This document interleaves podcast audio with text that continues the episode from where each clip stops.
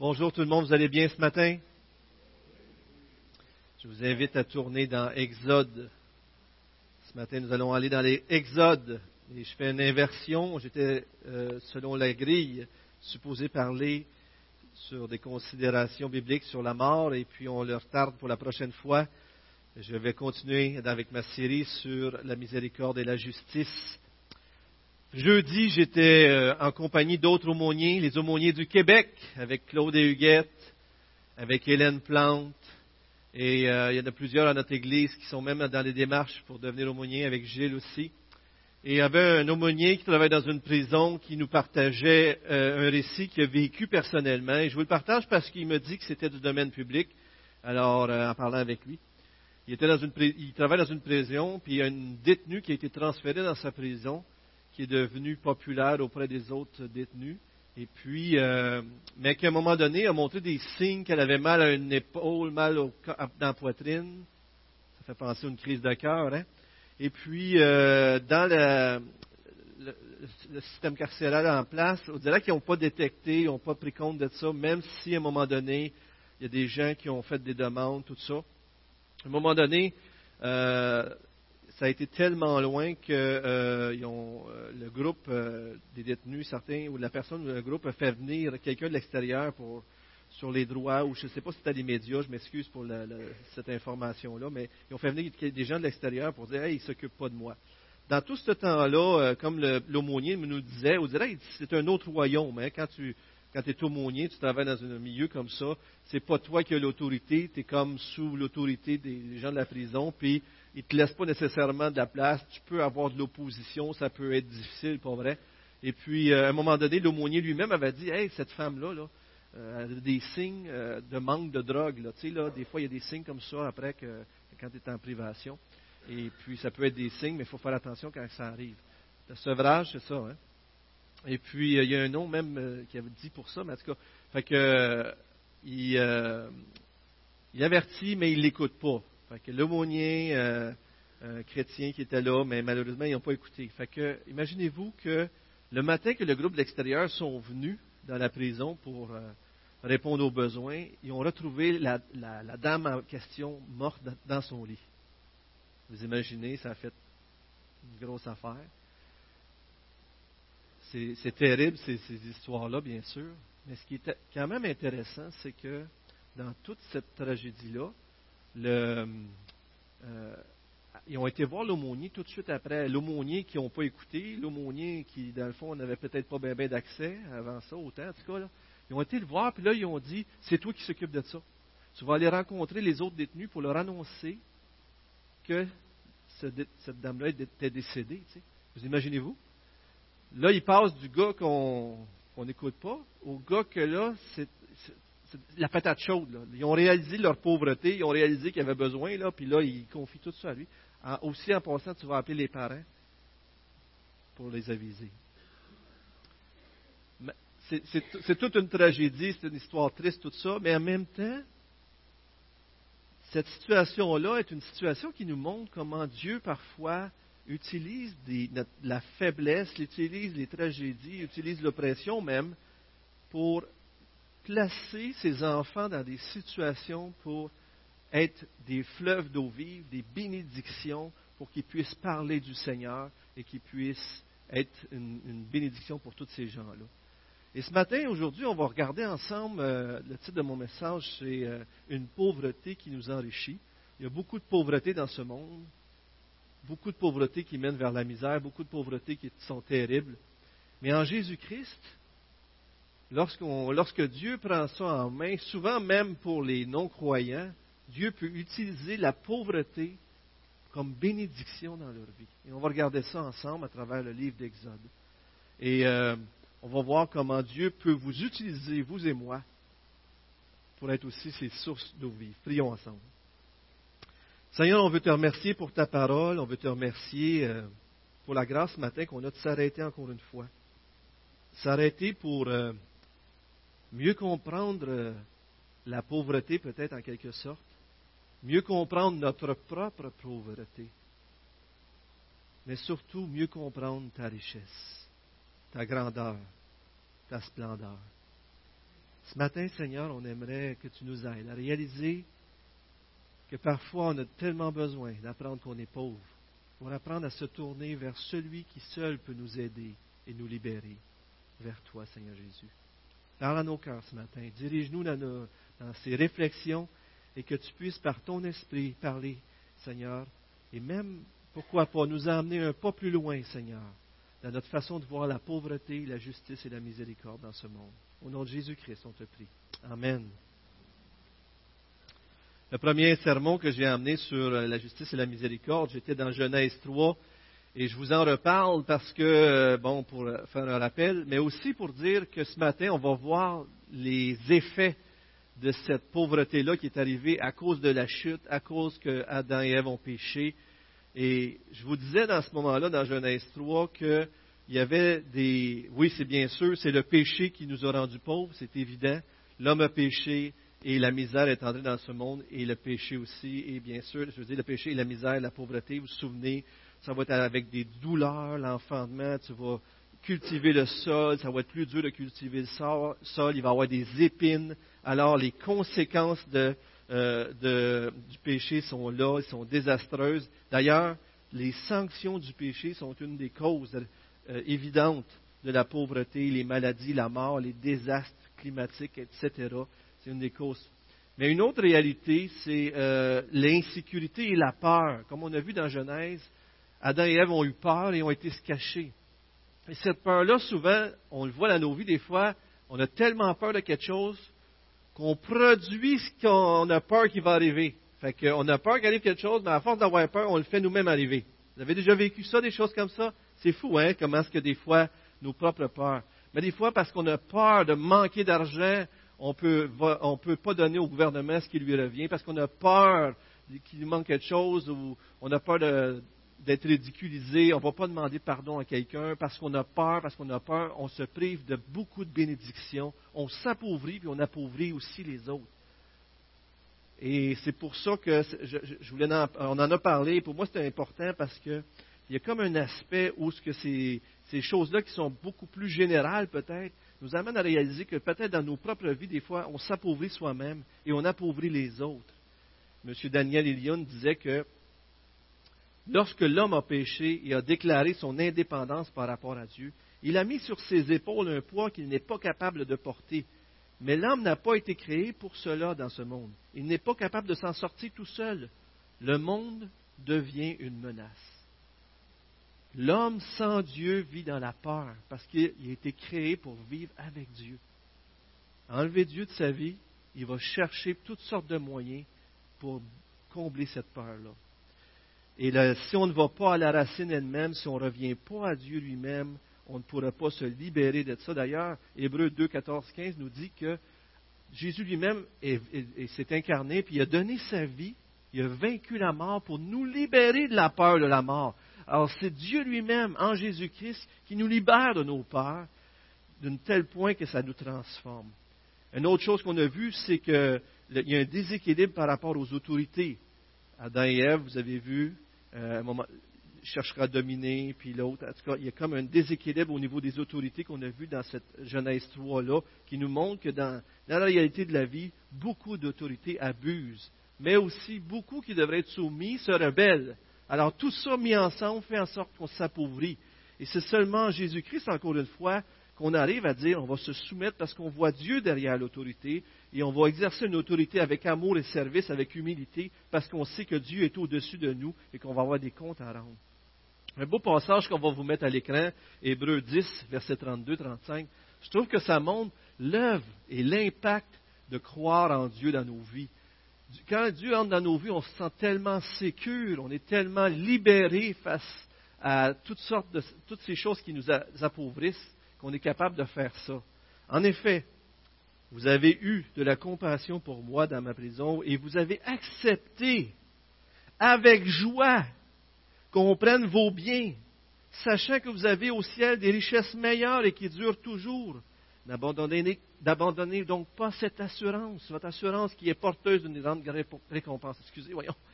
Et puis, il y a cette idée que dans la foi en Dieu, de cette richesse qu'on a en Dieu, en Jésus-Christ, qui nous libère d'être attachés aux richesses de ce monde, qui nous libère de la peur de manquer quelque chose parce qu'on sait que Dieu prend soin de nous, on sait qu'on est entre les mains de Dieu. Donc, il faut régler le problème à la source. Si on veut régler le problème de la pauvreté, il faut aller à Dieu, il faut retrouver cette relation-là. Et ça nous amène aux quatrième chose. Donc, les sanctions nous appauvrissent, la peur nous appauvrit, cet effet de contrôler, rebeller, donc cette inversion, cette transformation de l'autorité mal déséquilibrée nous appauvrit. Et quand on a vu aussi dans Genèse 3 que nos relations brisées sont une cause de notre pauvreté. Et on va voir ça dans Exode aujourd'hui, ça va être intéressant. on n'en reparlera pas, mais on voit que c'est ce qui se passe. Et nos relations brisées, M. Ilion continue, il dit aussi, la pauvreté est un des fruits amers des ruptures des relations engendrées par la chute, et elle est perpétrée par le péché d'autoprotection dont se rendent coupables par définition tous les pécheurs. On veut se protéger, on veut prendre soin de nous, fait qu'on garde tout pour nous, puis on ne donne pas aux autres. Fait qu'on appauvrit parce qu'on a peur, on a peur, puis on veut tout. Puis même dans les relations, on brise des relations. On aime mieux briser des fois des relations pour nos idoles, pour les choses qu'on chérit. Plutôt d'utiliser les choses pour bénir les gens, on utilise les gens pour qu'on soit béni par des choses. On inverse notre relation aux choses puis aux gens. Et ça, ça fait toute une différence. Si on voudrait résumer, on aurait juste à dire, oui, le péché appauvrit, mais dans toutes les fois qu'on pêche dans nos vies, on pêche nous-mêmes, on pêche envers les autres, on appauvrit soi et les autres. Et toutes les fois qu'on fait grâce, qu'on utilise la grâce, on s'enrichit nous-mêmes puis on, enrichit les autres. Aujourd'hui, on regarde Exode, on va regarder le chapitre 1, verset 6 et les versets suivants. Mais je vais juste vous rappeler que l'Exode est vu dans toute la Bible comme une histoire qui pointe vers ce qui s'en vient en Jésus-Christ. En d'autres mots, dans Exode, l'Exode, on parle beaucoup de la Pâque. La Pâque, euh, c'est la libération du peuple de Dieu. L'Exode, l'Exode, c'est la libération du peuple de Dieu. Mais la Pâque, c'est la fête, la célébration, le pain sans levain, l'agneau qui a été sacrifié. On a mis le sang sur le linteau de la porte, sur les côtés, pour que les premiers-nés ne meurent pas. Donc, c'est tout un événement. Mais dans le Nouveau Testament, quand Jean-Baptiste voit venir Jésus, il dit quoi? Voici, voici l'agneau de Dieu qui enlève le péché du monde.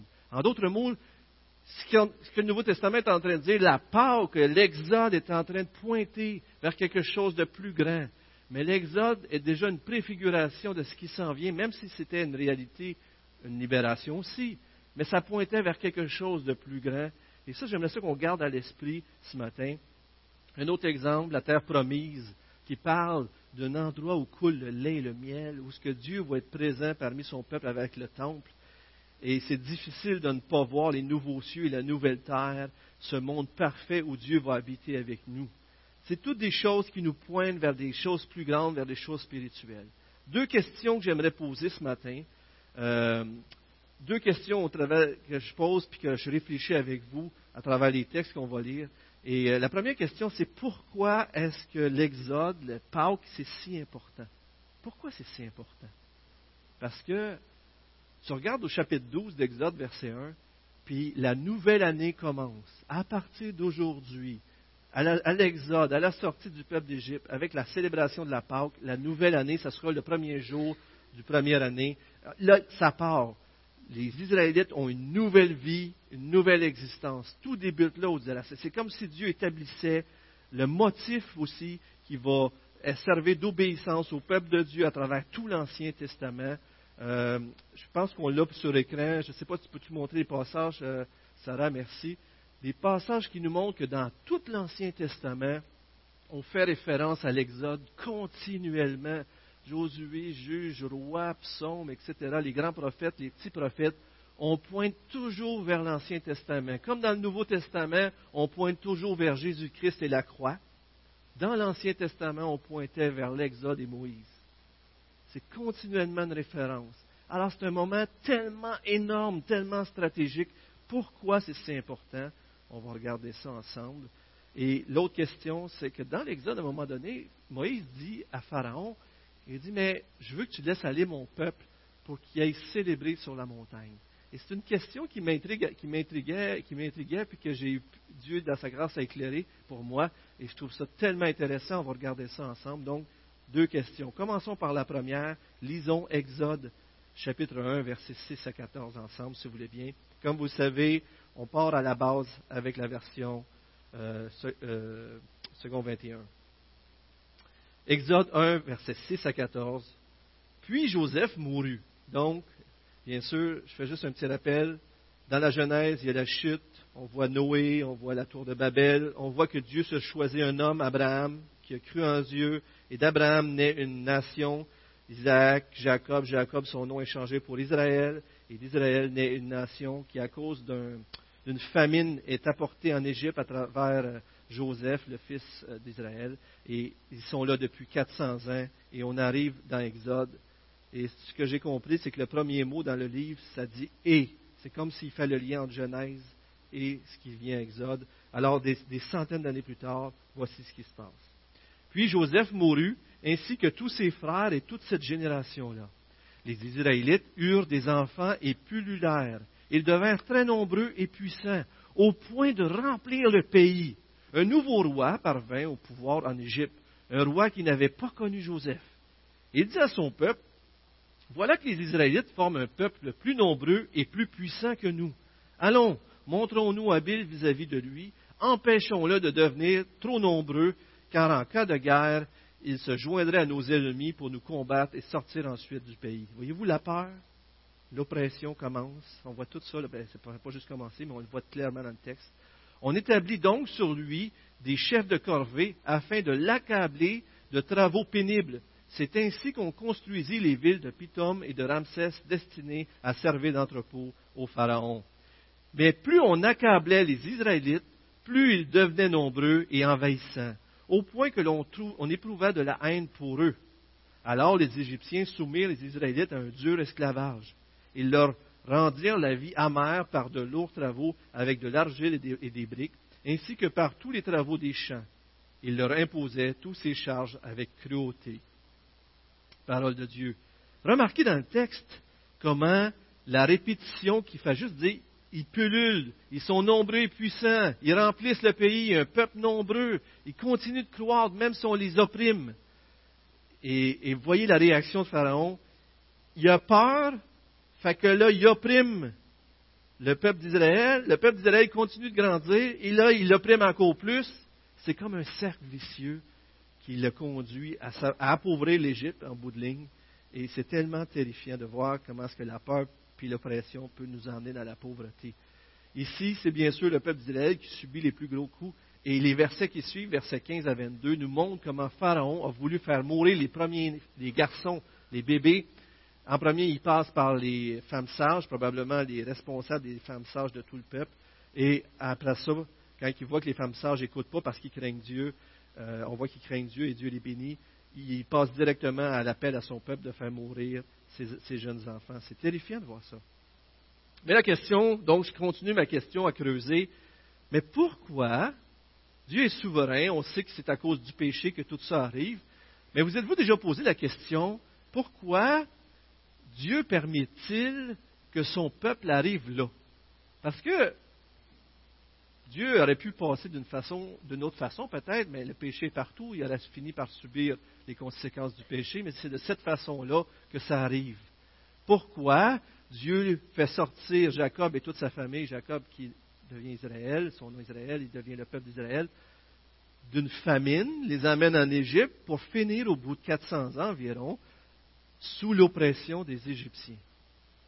Et, et c'est une question quand même intéressante parce que ce que ça nous fait, réaliser, dit M. Graham Benyon, ce qu'il croit, et je trouve ça vraiment intéressant, écoutez bien, il croit qu'il fallait qu'Israël comprenne que Dieu les sauvait de leur esclavage. Il croit qu'il fallait qu'Israël euh, soit, comprenne que Dieu était le libérateur, celui qui était pour les libérer de l'oppression, le Dieu qui les sauvait des autres maîtres, le Dieu qui les rachetait.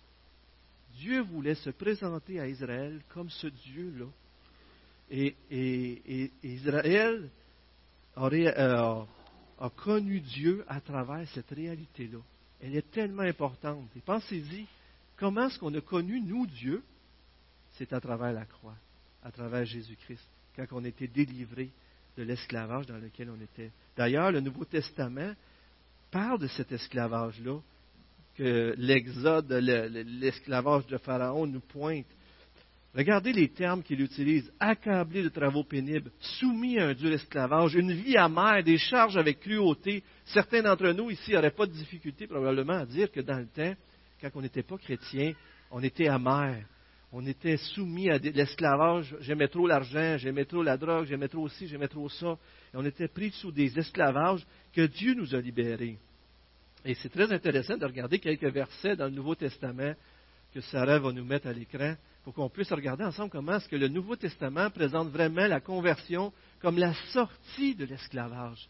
Ne savez-vous pas qu'en vous livrant à quelqu'un comme un, esclave, euh, quelqu'un comme esclave pour lui obéir, vous êtes esclave de celui à qui vous obéissez, soit du péché qui conduit à la mort, soit de l'obéissance qui conduit à la justice dans Éphésiens 2, on pourrait regarder tout ce passage-là. C'est un texte magnifique qui nous montre qu'on était sans Dieu, sans espérance dans le monde. C'est en Jésus-Christ qui nous a tous libérés de ces choses-là et qui nous a ramenés dans la famille. Mais regardez encore un autre passage dans Jean et dans Romains. En vérité, en vérité, je vous le dis, leur répliqua Jésus, quiconque se livre au péché est esclave du péché. Voyez-vous comment cette idée d'esclavage euh, est là dans le Nouveau Testament continuellement? Mais regardez comment Jésus se voit. Si donc le Fils vous affranchit, vous serez réellement libre.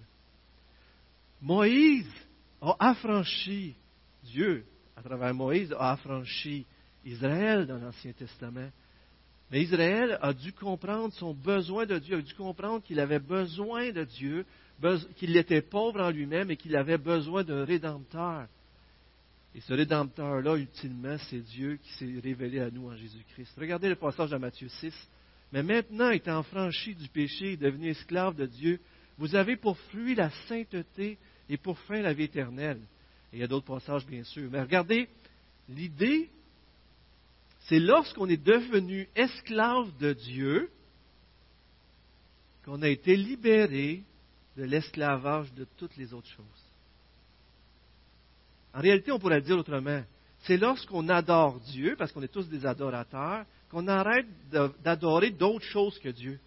On arrête de se donner à, l'argent, au sexe, à la beauté, à l'apparence, à la gloire, à je ne sais pas trop quoi encore, parce que Dieu est devenu tellement plus grand. Et regardez la réaction dans Exode 2, 23, 24. Je vous invite à tourner avec moi. Comment Israël quelle est la réaction d'Israël face à cette oppression-là, à cette pauvreté-là? Longtemps après, le roi d'Égypte mourut, les Israélites du fond de l'esclavage, euh, gémissaient du fond de l'esclavage. Ils poussaient des cris, leur appel montèrent du fond de l'esclavage jusqu'à Dieu. Dieu entendit leurs gémissements et se souvint de son alliance avec Abraham, Isaac et Jacob. En d'autres mots, tout ce qu'ils ont vécu les ont amenés à crier à Dieu.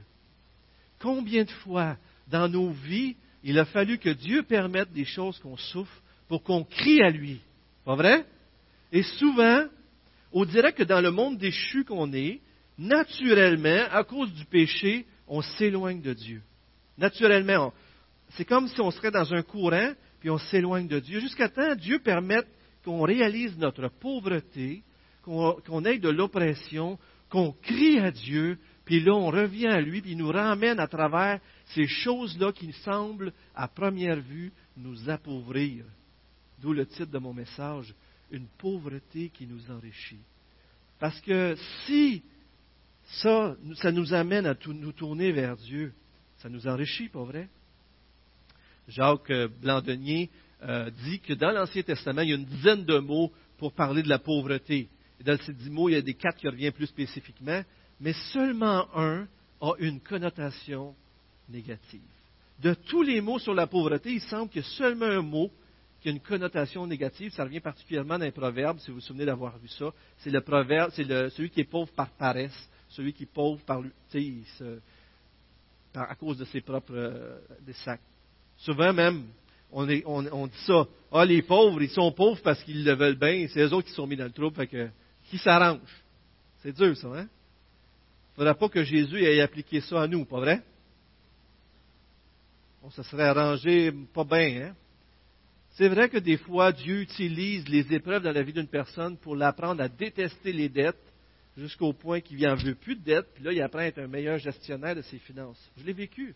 Je dépensais trop, puis à un moment donné, j'étais tellement tanné des dettes que là, et Dieu m'a libéré. Ça arrive, Dieu utilise ça. Mais de là à dire que ceux, de faire l'équation, le riche, c'est un juste, puis le juste, euh, puis les pauvres, c'est des, des, des, pas gentils, c'est pas bon de faire cette équation-là. Même la Bible le montre. Le psaume 37, le psaume 73 nous montre que les justes peuvent avoir des difficultés et peuvent être appauvris. Et Job, Job, c'est un des meilleurs exemples. Il était appauvri au maximum. Et pourtant, il était en bonne relation avec Dieu. Ce n'était pas parce qu'il n'était pas intègre, pas vrai? Dieu lui-même le dit. Dans le psaume 73, ce qui est beau, c'est qu'en finissant, il dit Quand bien même tout ça arrive, Dieu me tient la main. Il est là au début, il m'accompagne, puis il va me recevoir dans la gloire. En d'autres mots, c'est Dieu ma plus grande richesse. Même si je perdrais tout, enlève-moi tout. On a un chant qu'on chante là.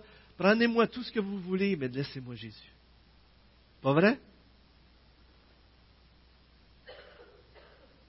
Regardez un passage dans un Corinthien. C'est un peu drôle parce que les Corinthiens, c'était des gens fiers, orgueilleux, semble-t-il, qui voulaient les dons, manifester les dons, puis nous autres, on est des bons, puis ils étaient même fiers d'un péché parmi eux. Fait que là, Paul leur écrit, puis c'est un peu comme s'il leur dirait, écoutez les amis, avez-vous réalisé que les gens qui sont au milieu de l'Église chez vous, là, c'est pas des gens puissants, pas riches, pas toutes, euh, mais c'est des gens, la plupart, c'est des gens humbles, des gens pauvres. Pourquoi? Parce que souvent la pauvreté physique nous amène à comprendre notre pauvreté spirituelle. Considérez, frères et sœurs, votre propre appel. Il n'y a parmi vous ni beaucoup de sages selon les critères humains, ni beaucoup de puissants, ni beaucoup de nobles, mais Dieu a choisi les choses folles du monde pour couvrir de honte les sages. Et Dieu a choisi les choses faibles du monde pour couvrir de honte les fortes. Dieu a choisi les choses basses et méprisées du monde, celles qui ne sont rien, pour réduire à néant celles qui sont, afin que personne ne puisse faire le fier devant Dieu. Dans 2 Corinthiens, chapitre 12, 7 à 10, certains d'entre vous se, souviennent que Paul, il prie trois fois parce qu'il y a une écharpe dans la chair. Vous vous en souvenez de ce passage-là? Paul, il prie Dieu, puis dans ce passage-là, il dit, j'ai une écharpe dans la chair, il n'aimait vraiment pas ça, c'était vraiment difficile, il voulait plus l'avoir dans sa vie, fait qu'il dit, Seigneur, délivre-moi, Seigneur, délivre-moi, Seigneur, délivre-moi. Et qu'est-ce que Dieu a dit à Paul? Il a dit non. Il a dit non. Il n'a pas répondu à sa prière. C'est-tu vrai ou c'est pas vrai ce que je dis? Il a dit, tu vas rester avec ça. Paul, il dit dans le passage, il dit, pour me garder humble. Un. Première leçon, on a besoin des fois de ces choses-là pour nous garder humble. Deuxièmement, parce que ma grâce te suffit ce que je suis envers toi, puis ce que je te donne, c'est tellement plus grand que ce que tu souffres, que tu vas être capable de passer au travers, puis les gens alentour de toi, ils vont se demander comment tu fais? Parce que Dieu me fait du bien. Parce que je peux même être dans la joie, dans la souffrance et la pauvreté. Troisièmement, ma puissance se révèle dans ta faiblesse. C'est pas extraordinaire ce passage-là. Et Dieu nous parle et Dieu nous montre que une pauvreté peut nous enrichir. Au Québec, on n'a pas besoin de personne, on veut tout s'arranger, on prend nos propres décisions. Le seul problème, c'est qu'on ne réalise pas que nos décisions sont prises par nos mauvais désirs. On veut ci, on veut ça, puis on le veut à notre façon, puis on le veut à notre temps. Mais si on, part, on fera le test de dire est-ce que je suis prêt à obéir à Dieu pendant une journée, même pendant une heure, et on va voir rapidement qu'on n'est même pas capable d'obéir à Dieu. Et si la faiblesse et la pauvreté étaient des moyens que Dieu utilisait dans votre vie, frères et sœurs, et dans ma vie, pour nous rapprocher de lui. Et si Dieu voulait utiliser ça aussi dans la vie des gens qui nous entourent, pour qu'on puisse leur parler de Dieu et les amener à goûter à la vraie libération. Et si Dieu voulait utiliser tout cela, je me souviens d'avoir lu euh, des choses qui disaient à qui il faudrait parler de l'Évangile, qui sont les plus propices à entendre la bonne nouvelle. Savez-vous qu'est-ce qu'il disait? Les gens qui, déménagent, là, qui sont dans un autre pays ou des choses comme ça, ou les gens qui vivent des crises, des choses difficiles. C'est exactement ça qu'on parle. C'est des gens qui remettent en question les fondements sur lesquels ils ont mis dans le passé parce qu'ils vivent des choses qui leur montrent qu'ils sont pauvres. La question à se poser lorsqu'on vit quelque chose de difficile, c'est est-ce que cette épreuve-là me rapproche de Dieu? Et si elle me rapproche de Dieu, est-ce que c'est vraiment une malédiction? Est-ce que c'est vraiment une pauvreté? Ou ça m'enrichit? Jésus n'a-t-il pas dit heureux les pauvres en esprit, même dans Luc 6, 20, c'est écrit heureux les pauvres tout court. Et ça semble être vraiment, c'est la première béatitude, ça semble être le fondement de toutes les autres béatitudes, cette humilité-là, reconnaître qu'on est vide, qu'on a besoin de Dieu, qu'on a besoin de lui. C'est pas comme ça qu'on vient à se convertir à Dieu quand on, on reconnaît qu'on est pauvre. Le pauvre aime l'Évangile parce qu'il reconnaît plus facilement son besoin d'un sauveur. Quand, je, me, je, me, vois pauvre, quand je vois un pauvre alentour de moi, je vois ma propre histoire et ça change mon attitude face à lui. Les pauvres qui nous entourent devraient nous rappeler continuellement la pauvreté que j'ai, la pauvreté qu'on a en tant qu'humanité sans Dieu. Regardez, je vous mets deux citations à l'écran euh, que j'aime beaucoup, je trouve ça magnifique. M. Nguyen a dit Quand on n'a pas peur de confesser sa propre pauvreté, on sera capable d'être avec d'autres personnes dans leur pauvreté. Et de la même façon que nous sommes enclins à ignorer notre, propre pauvreté, nous serons enclins à ignorer celle des autres. En d'autres mots, si je suis capable de voir ma, propre pauvreté devant Dieu, ça ne me dérangera pas de voir celle des autres. Mais si je ne veux pas faire face à la mienne, je vais être mal à l'aise face aux autres pauvres. Pas vrai que c'est ça? C'est pour ça que, regardez l'autre citation de M. Greg Paul, il dit que tant qu'on ne met pas les pauvres au centre de nos vies, au centre de, la pauvreté, cette réalité-là, au centre de nos vies, les pauvres même, lui dans sa tête, c'est de mettre les pauvres au centre du ministère de l'Église, on ne crée pas des relations profondes qui conduisent à vivre vraiment la communauté. La richesse nous rend superficiels. Mais regardez, lorsqu'on est en communion et qu'on parle des vraies choses, on est en train de parler des vraies choses qui nous montrent qu'on est pauvre, qu'on est misérable. Pas vrai? Être avec des pauvres, ça nous rend plus vrai. Ça nous rend plus en connexion avec les vraies choses. Si on est juste avec les riches, as-tu vu mon opto? J'ai changé les rimes, j'ai. Il fait beau, le, hockey. Euh, qu'est-ce qu'on va parler de choses superficielles? Puis là, tu arrives, on est dans un groupe, maintenant, on parle toutes sortes de choses spirituelles, euh, superficielles. On est tellement saints, on marche sur les eaux. Puis là, il y a quelqu'un dans le groupe qui arrive et dit Mais moi, je ne la vis pas comme ça. Mais moi, c'est comme ça, c'est comme ça. J'ai de la misère à lire ma Bible, j'ai de la misère à faire ci, j'ai de la misère à faire ça. Et puis là, le niveau de discussion passe de superficiel à profond. Et puis là, on rentre en communion à cause qu'on voit la pauvreté dans nos vies. C'est pas vrai que c'est comme ça? Et là, on commence à comprendre que d'autres vivent des choses difficiles comme moi j'en vis, puis là, on commence à se soutenir, à s'entraider. La pauvreté, voir notre propre pauvreté, peut être toute une bénédiction. Toute une bénédiction. Et si aller vers les pauvres, comme chrétiens, comme Église, était d'une certaine façon aller vers Dieu, frères et sœurs.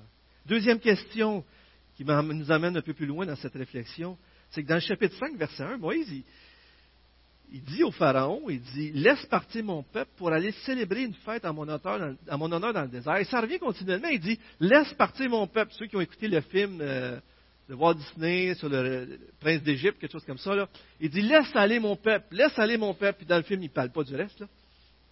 C'est ce que je me souviens. Mais dans le texte, il répète tout le temps pour aller célébrer. Fait que là, dans ma tête, moi, je me dis, voyons, y est-tu Moïse en train de donner une excuse? il est en train de dire Laisse partir mon peuple, puis il va aller célébrer une fête, mais en fin de compte, euh, on le sait bien, Pharaon, il ne voudra pas, puis je vais le libérer d'Égypte. Fait que laisse partir mon peuple, tout ça. Mais en réalité, lorsque tu regardes le texte d'Exode, tu réalises que l'adoration est partout dans Exode.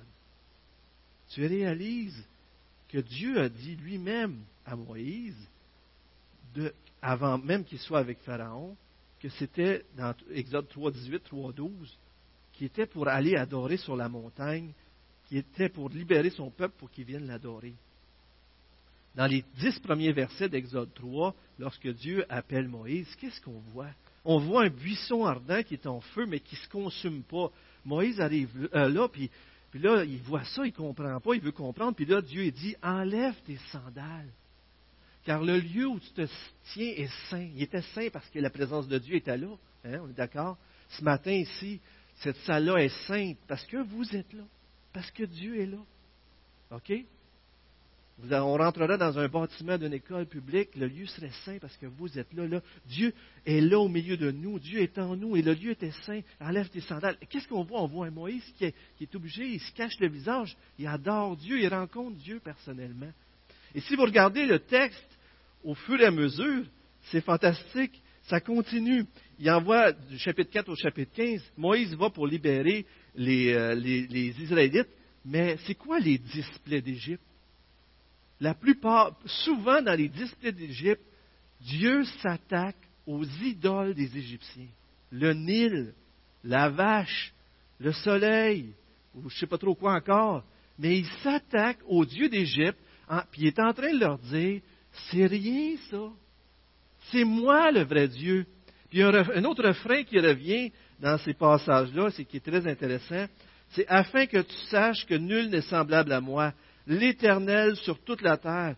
Vous saurez que je suis l'Éternel. Et là, il fait des choses extraordinaires, Dieu, et vous saurez que je suis l'Éternel. Il fait d'autres choses, et vous saurez que je suis l'Éternel. Israël, vous allez savoir que c'est moi votre Créateur, que c'est moi votre Sauveur. Pharaon, les Égyptiens, vous allez savoir qu'il y en a juste un Dieu vivant. Et vous savez quoi? Même dans Josué 2, Rahab, la prostituée qui s'est donnée à Dieu, qui s'est jouée au peuple de Dieu, elles-mêmes, 40 ans plus tard, ils ont appris comment Dieu a sauvé les Israélites, qu'il a, a brisé l'armée de Pharaon, et la réputation de Dieu s'était répandue partout. Et Steve, je suis content, tantôt il me faisait, tu l'as-tu proche, Steve, le texte? Le texte qu'il me dit, c'est dans 9.16, Exode 9.16, je pense. il me dit, il dit, ça ferait un bon texte pour ton message, alors Steve, tu es obligé de le lire. Vas-y, lis-nous ça, Steve.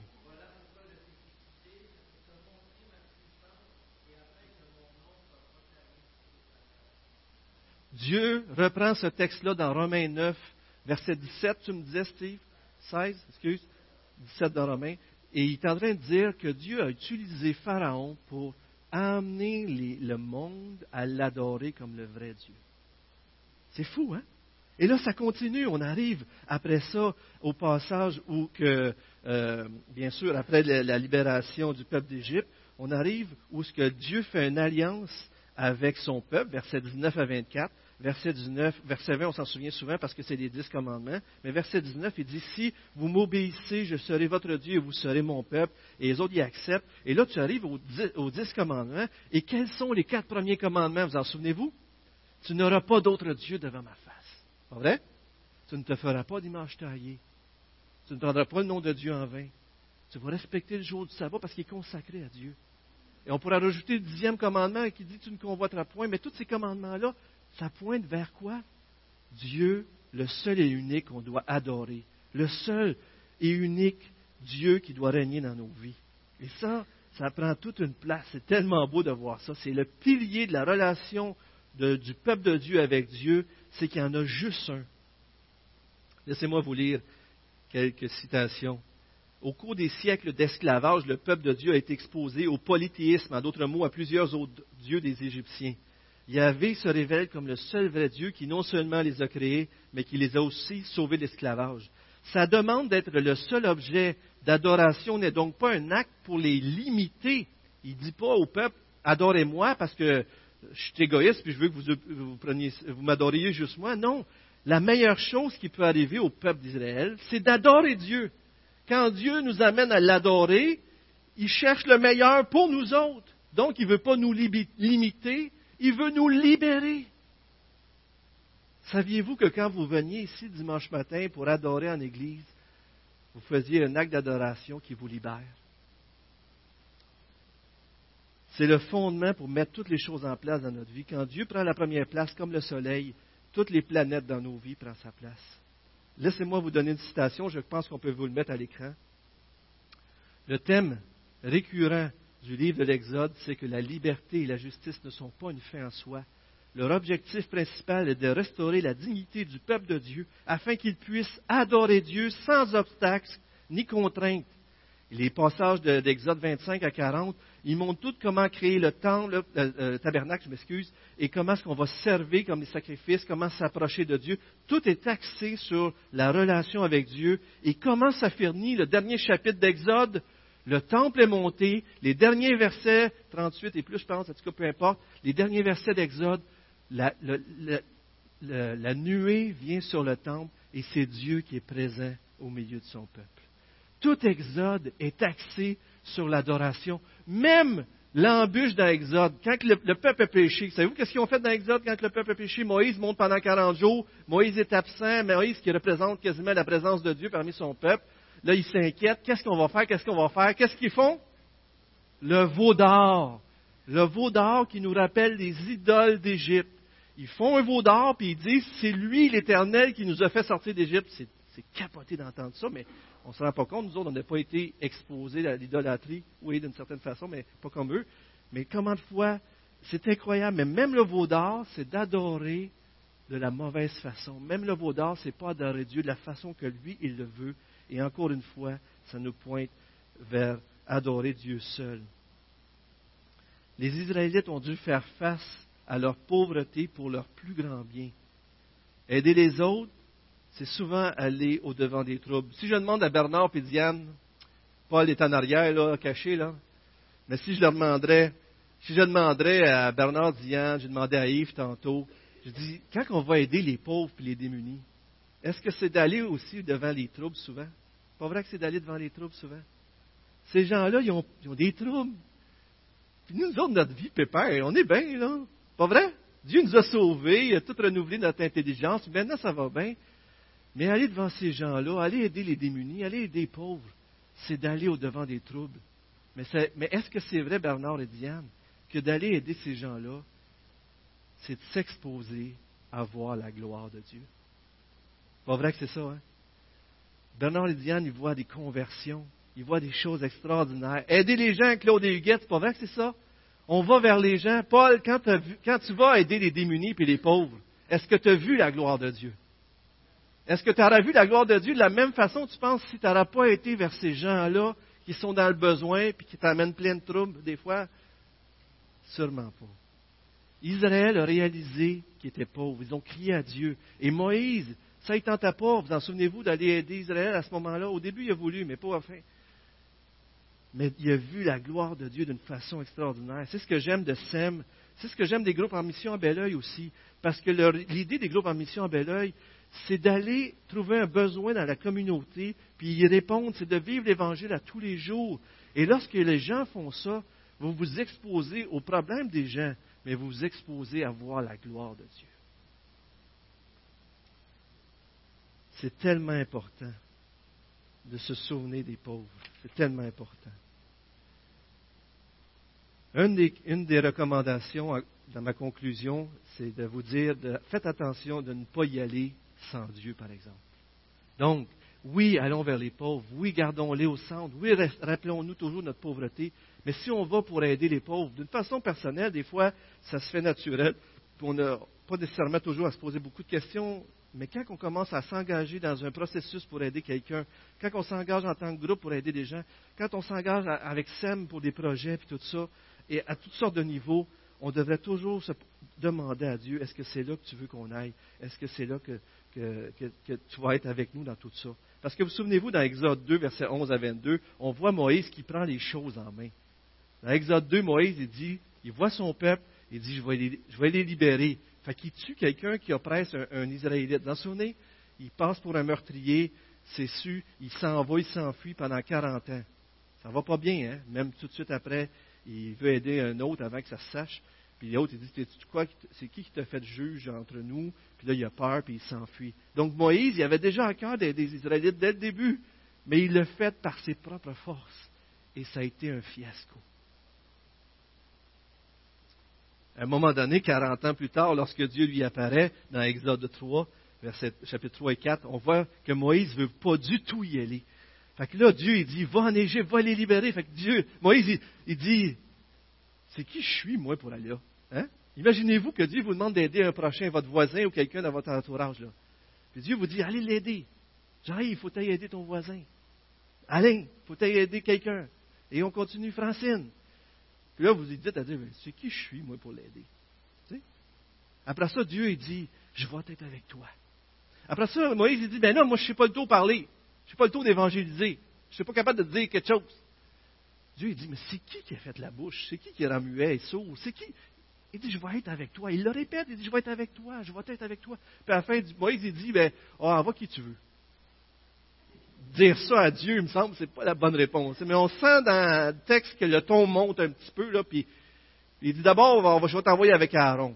Est-ce que Dieu a été avec Moïse du début à la fin? Est-ce que Moïse, à 85, ne se sentait pas à la hauteur? Il ne se sentait pas à la hauteur. Mais est-ce que Dieu a réalisé son plan à travers lui? Certainement.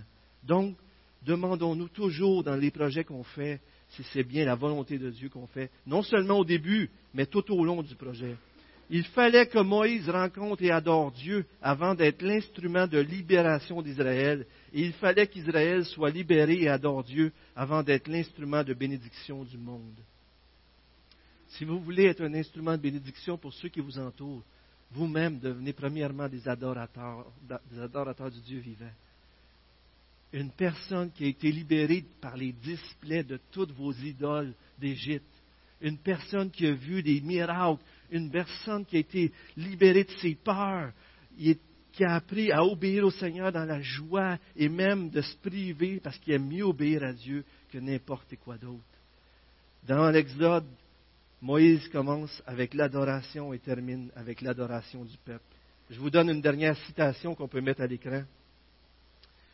Si Dieu a libéré son peuple de l'esclavage en Égypte pour qu'il puisse adorer Dieu, alors tous les miracles que Moïse a fait devant Pharaon et la liberté qu'ils ont apportée au peuple sont des préoccupations secondaires pour Dieu.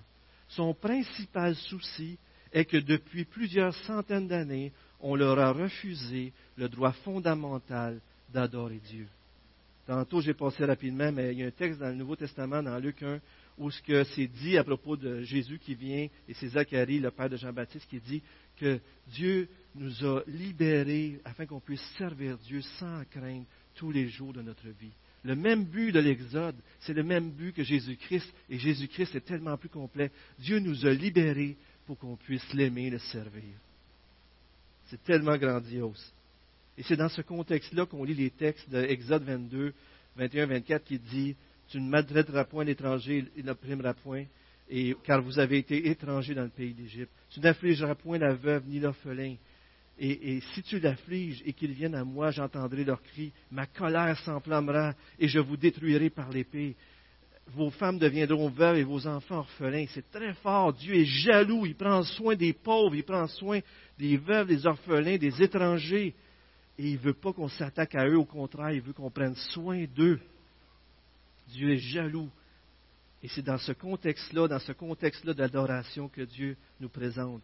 Et dans Exode 19, il nous dit aussi que vous allez être pour moi un royaume de prêtres, une nation sainte, ce qui est dit aussi pour chaque chrétien dans 1 Pierre 2, 5 et 9. Nous sommes un royaume de prêtres pour Dieu. Nous ne sommes pas là juste pour nous. Nous sommes là pour représenter Dieu auprès de tous les autres. N'oublions jamais ça.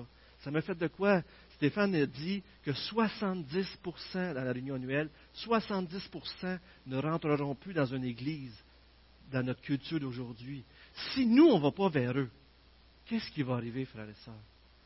On doit y aller d'une façon personnelle. On doit y aller en petits groupes comme des groupes en mission. On doit y aller en tant qu'Église à travers SEM et d'autres moyens. Parce que ces gens-là sont pauvres et ont besoin de savoir qu'ils peuvent être riches malgré leur pauvreté. Je termine avec une histoire. Ah, c'est trop beau, cette, perle-là dans, Exode 3. Euh, Dieu dit à Moïse, juste avant mon histoire, je m'excuse là, Dieu dit à Moïse, il dit, j'ai vu la misère de mon peuple, je suis descendu pour le libérer, voici je t'envoie. Dieu dit, je l'ai vu la misère de mon peuple, je viens le libérer, mais il dit, comment je vais le faire? C'est à travers toi. C'est à travers toi. C'est à travers toi. C'est fou, hein? J'ai vu la misère de mon peuple, j'ai vu la misère de ton voisin, j'ai vu la misère de ta voisine, de, ces gens-là dans ton village, dans ta ville. J'ai vu la misère. C'est Dieu qui vous conduit là, bien sûr. ok? Comme j'ai dit tantôt, il faut être sûr que c'est le plan de Dieu. Et je suis venu pour les aider. Mais c'est toi que j'envoie pour les aider. C'est spécial, hein, c'est une petite perle. Là. Je termine avec mon histoire. C'était euh, Peter Marshall, qui aime euh, un aumônier du Sénat des États-Unis. Il, appelait cette histoire le gardien de la source. Et dans un village, euh, au-dessus d'un village, il y avait autrichien. Il y avait une source d'eau qui descendait. Puis à un moment donné, oriental des Alpes, dans les Alpes, et à un moment donné, ils ont voté la ville, le petit village, pour qu'il y ait quelqu'un qui entretienne en haut, qui enlève les branches, les feuilles, toutes ces choses-là, pour que l'eau reste pure. Et ça a eu un, effet extraordinaire pour le petit village. Et puis, euh, ils enlevaient les feuilles. Ils, travaillaient tellement diligemment que c'est devenu un centre d'attraction tellement que c'était beau. La vue était à couper de souffle les fermes étaient naturellement irriguées, il y avait des signes, il y avait des, c'était beau, l'eau était pure, cristalline, et toutes ces choses-là.